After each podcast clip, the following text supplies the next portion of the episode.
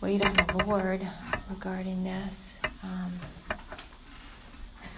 just open up in prayer, and then I have a scripture. Thank you, Jesus. Thank you, Lord. God, I just pray that we can come to you empty, Lord. We would empty ourselves of all of the uh, soul clutter, Jesus. all the traffic in our soul, Lord, all the things we're thinking about, all the things that we think we have to get done today. Lord, whatever it is, Lord, we just pray that you would uh, clear the traffic out. We would put the empty ourselves of all those things right now at the foot of the cross. Just empty ourselves. And that we would be filled with one thing. What do you want, Lord? Our only agenda would be, what do you want, Lord? Throughout our day, that would be our prayer. Lord, what do you want right now? How can I minister to you? What's on your heart? How can I please you now? Lord, we would be consumed with doing your will, even as you were consumed with doing the will of the Father. Lord, you had food that was fueling you. The food was to do the will of your Father. That's what fueled you. You really didn't need anything else. I just need to do the will of my Father. That's what was in you. The earthly things really didn't have a hold on you at all. You were consumed with one thing this heavenly agenda. What do you want, Lord? Not my will, but yours be done. That's what consumed you. That's what fueled you. That's what gave you strength. That's what gave you power.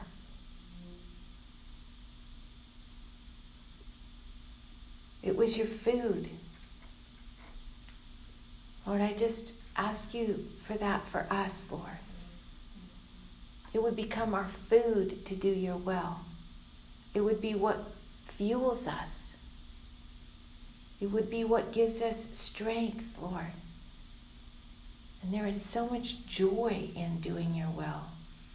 That we get the joy of the Lord in that place, the strength of the joy of the Lord in doing your will. And God, I pray for a spirit of wisdom and revelation, Lord, that we would not presume to know what that is. We think we know what your will is.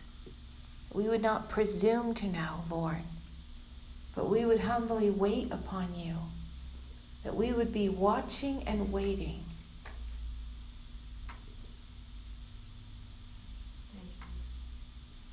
And we would, uh, these things that we think we're supposed to be doing, Lord, I pray that we would take these things and put them again at the foot of the cross and give them back to you. They're not going anywhere. If you want us to pick those things back up, that is so easy for you to show us that. So, Lord, those things we think we, we should be doing, we lay them at your feet, Lord, even now, and we surrender those things. Thank you, Lord. You can show us time and time again what it is, if we're supposed to do that or not. So, Lord, we just lay those things at your feet. All those things are not dependent on us to keep them going. If they are, then they're probably not your will. Thank you, Jesus. Hmm.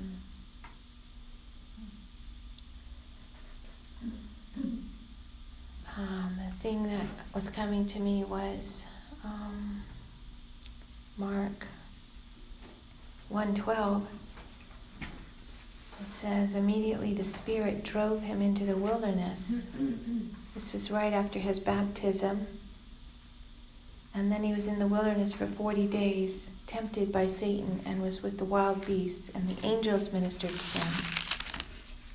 And Luke chapter 4.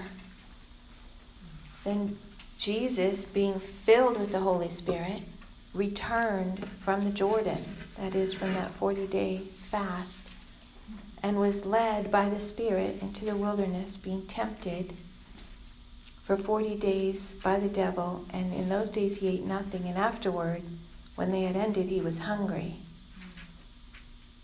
Um, thank you, Jesus. I was thinking on these verses because I feel like um, we kind of just did a, a um, jump in the spirit, and that jump leads us to a higher level of warfare. And um, with that comes more testing, more trials. Um, and I just noticed in my own life a need to fast and be more disciplined in um, fasted life. And what fasting does for us, um, it wakes us up in our spirit. So um, it's necessary, especially when we take a jump to another level of warfare it's necessary that we fast. It just is. And it's necessary that we get into a lifestyle of fasting, whatever that looks like, um, because we need to be awake and watchful and alert in the spirit. And so when we turn the dial down on the flesh, the spirit wakes up. And so it's a, it's just and a very important discipline to enter into. And we haven't been emphasizing it very much at all for quite a number of years, really. Um, but personally, I'm noticing I need to be fasting. So I'm just presenting that to uh, the house as well because we're all going up to another level of warfare. So I don't know if you've noticed that in your own life, but um, if you have, the weapons are, of our warfare are prayer and fasting. And um, in Ephesians chapter 6 passage that we prayed about the um, armor of God, it says, Take the helmet of salvation and the sword of the Spirit, which is the Word of God, praying always with all prayer and supplication in the Spirit, being watchful to this end with all perseverance and supplication for all the saints. So there is this watching, this perseverance in the place of prayer. And how do we get the strength to do that? Is fast. Fasting gives us strength in the spirit. We feel very weak, right? Because our body's weak when we're fasting, but it's actually strengthening our spirit. So that's why I believe that when Jesus was thrust into the wilderness to fast for 40 days by the Spirit, it's interesting that at the end of the 40 days it says he was hungry and then he was tempted right? And we think, well, he was the most in the most vulnerable place right there to be tempted because he was so hungry. Actually, he was the strongest place in the spirit. He was at the strongest, the highest place, so that he could actually wage warfare with the devil, not just a devil, right? He could wage warfare at the highest level because he had been fasting for 40 days.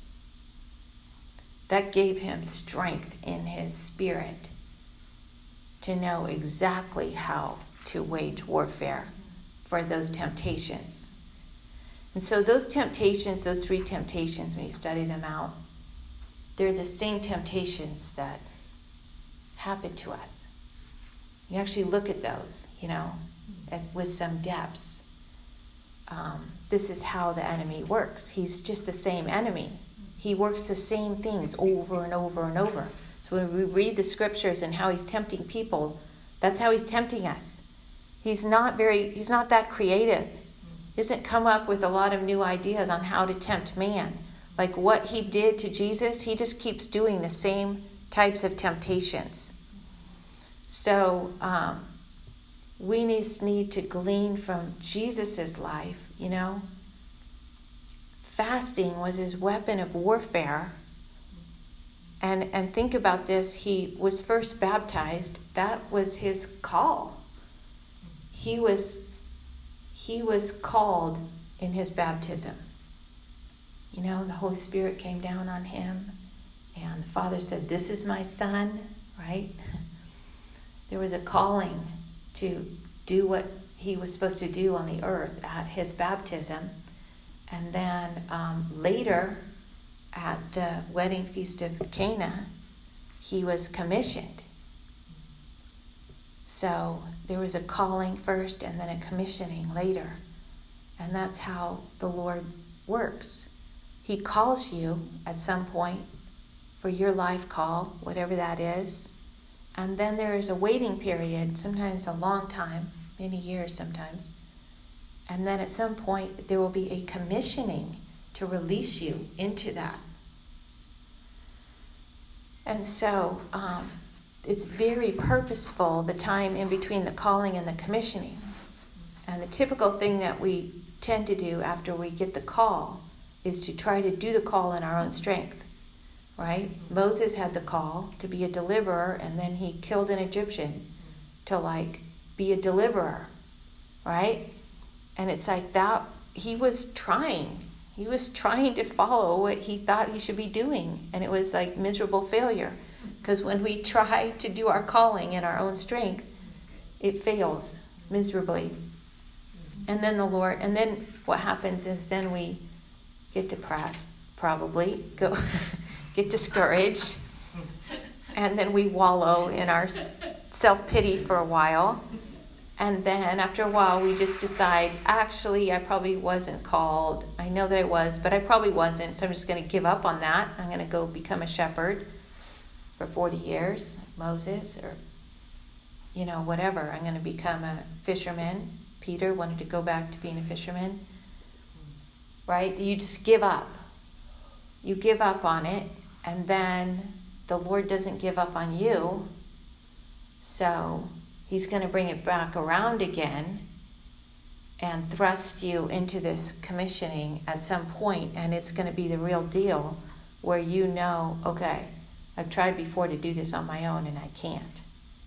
So if this is really happening, I need to be utterly dependent on the Lord. And so he puts us through these times of um, wilderness times, like what Moses had. Moses had no ambition for many, many years to be the deliverer of his people after that event. He got married, he was a shepherd. He gave up on that idea until that idea was so dead and he was so purged of himself in it that the Lord then came to him in the burning bush and said, Okay. Um, and he's like, No, I do not want to do that, right? I mean, deep on the inside of us, we really do want to do it because that's our calling, our commissioning, right? But after we've been through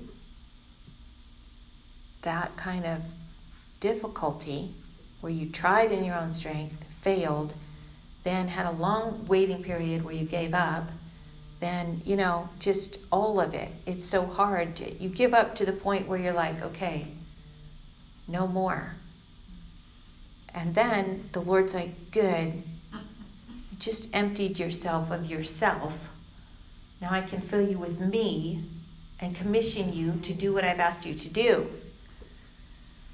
So, um, anyways, I'm bringing all this up because I believe we're at a new level of warfare um, with what's happening in Sacramento, we're all together in this. And we just had a massive breakthrough up there. Like miraculous. Like shocking miraculous. We've never had anything of this kind at our banquets where you actually get what you're asking for almost, you know? Like and and I believe we will get the full amount because there were so many cards written that said, I'm praying about how much, you know? So like, okay, we just got launched up there in a place where two times there have been regional prayer rooms that got shut down. That people are burnt stones up there.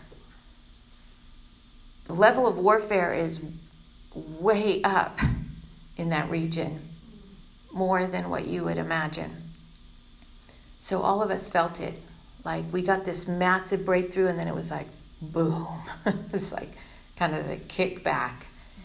And um, so I'm saying that because it's awesome. We're moving forward, you know, in Sacramento and here what happens there happens here. We're all going up to another level, and um, the need to be really awake in the spirit, really watchful.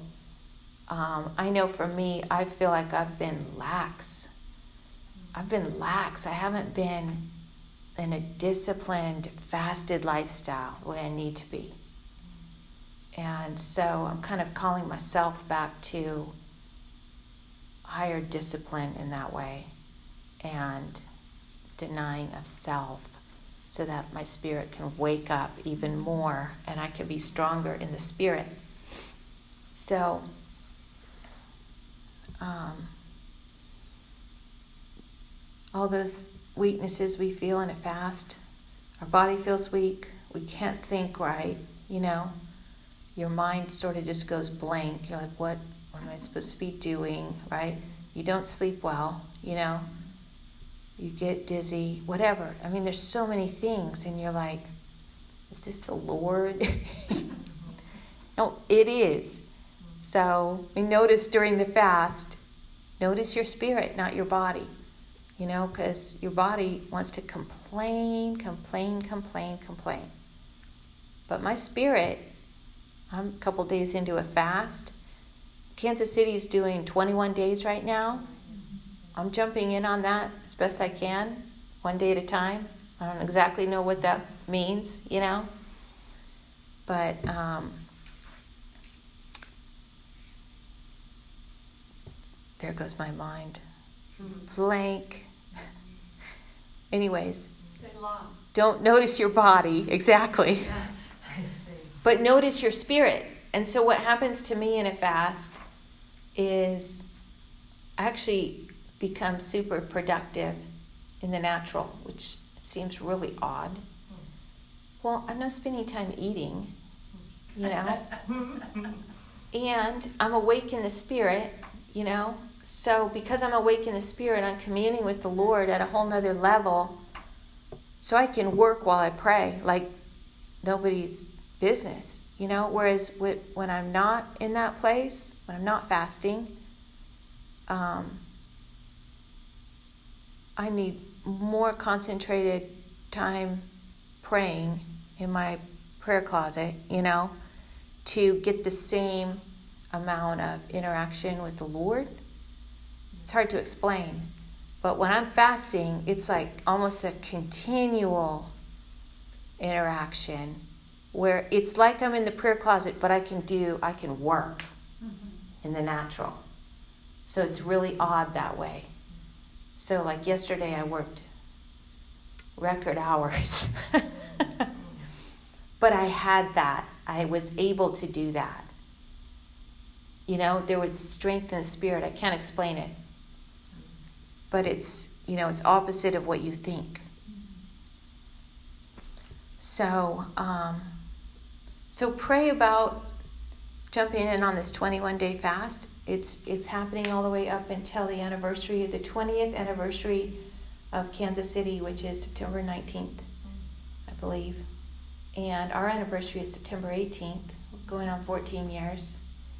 Um, and Friday nights, Mike Bickle is speaking on the prophetic history. So every Friday night, if you can tune in up to the anniversary, he's speaking on the prophetic history. Um, they're all in a 21 day fast.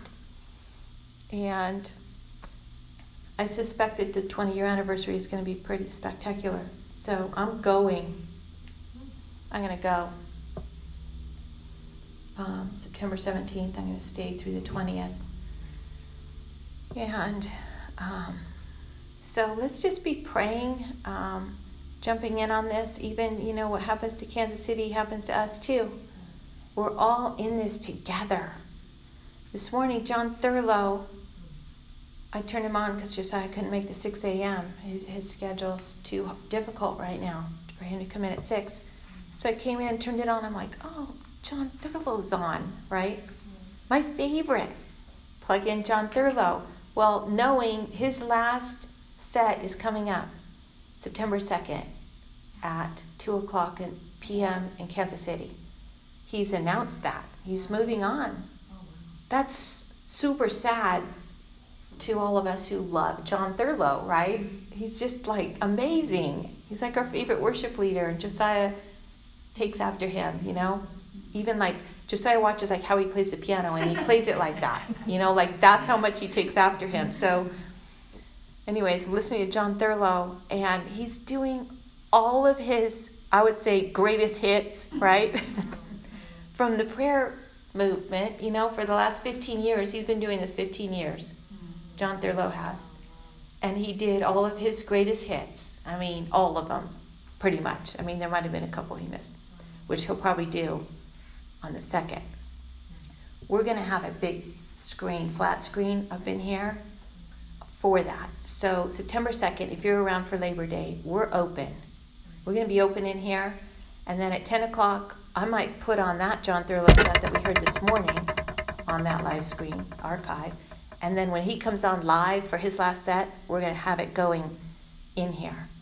So join us if you're around because it's going to be really sweet. We're all going to just, I mean, even today, when he finished his two hour set, people clapped.